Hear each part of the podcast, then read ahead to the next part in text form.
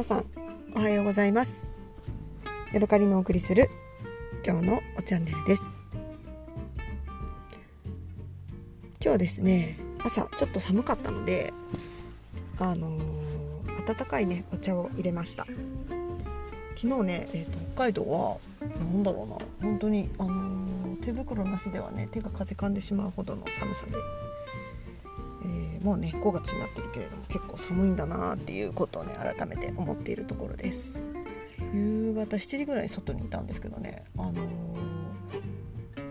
スパッツの上に、ジーンズを履いていたし、ヒートテックとその上に綿の T シャツで首まであるハイネックの T シャツというのかな、カットソーみたいなやつで、その上に起毛の、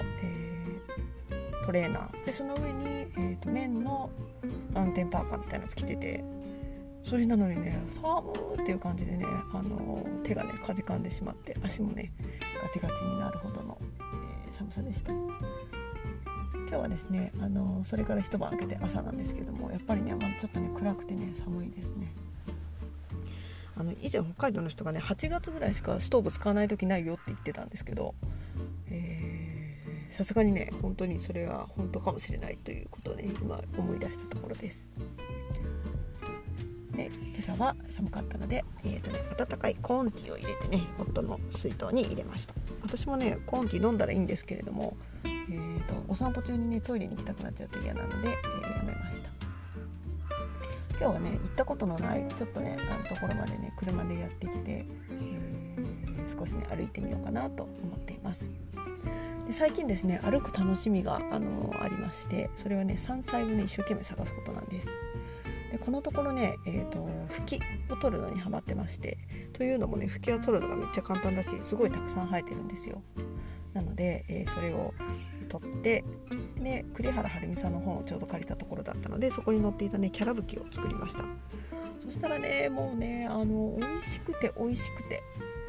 私もともとね蕗が多分好きなんですけれども、中部というか本州にいた時もよくね蕗をシーズンに何回か買ってね喜んで食べてたんですけれども、キャラブキがね本当に美味しくて美味しくて、でもね結構塩辛いので食べ過ぎないようにとは思うんですけれども、本当にねなんかねお茶碗に一杯こんもりのせてね食べちゃう感じですね。なんかお茶漬けにしても美味しいって書いてあったのでね、またちょっとやってみたいなって思ってます。それからね、昨日とうとうね人気の山菜行者ニンニクを見つけました。ただねそこねなんかね誰かが管理してるかもしれないなっていう感じで生えてたんですよ。なのでねちょっと手は出さずに、こんなところに生えてるんだっていうのを見て、終わりました。でその近くにね、今度はね本当に本格的に牛のニンニクの畑があったんですよ。で網で覆われてて何作ってるのかなと思って見たらね一面の餃子ニンニクで、なるほどここで作ってるんだと思ってね、初めて見て畑を見れてね嬉しかったです。で私が見つけたね、勝手に生えてる餃子ニンニクっていうのはあとねそこからだいぶ離れたところだったので、同じ人が作ってるわけではないだろうなってことは思うんですけどね、でももしかしたら誰かが大事にしてるのかもしれないなっていう感じですね。で蕗でしょ、それからね最近ね、別れになった、山菜がオオウバユという、植物です。これはね大きな緑とで縁がねちょっと赤ばんだような葉っぱが出てくる、植物で、大きくなるとね下の方に、根っこのね太い部分ができて、それをねお芋みたいにして食べたりとか、あとはそれを潰してでんぷんを取って、アイヌの人がね保存食にしてたりとかして使っていたもののようです。私もね一回YouTube でねその塊を肉じゃがとかにすると美味しいよって書いてあったので、だからね一回やってみたいなと思っています。ただねいつも忘れちゃうんですけど、家からねスコップを持ってくるのを忘れるので、まだねさっきもね通りかかったところにオオウバユリのね葉っぱが生えてきてるのを見たんですけどね、まだ何もできていないところですね。はい、今日はね初めてのコースなのでちょっとね大事をとって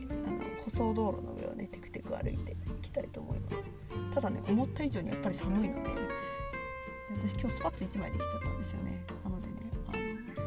大丈夫かなと思ってちょっと心配をしているところですけれども、はい、じゃあ今からねちょっとね小1時間お散歩をしていきたいと思います。毎日ね1万歩を目指して歩いているので、まあ、1時間ちょい歩けば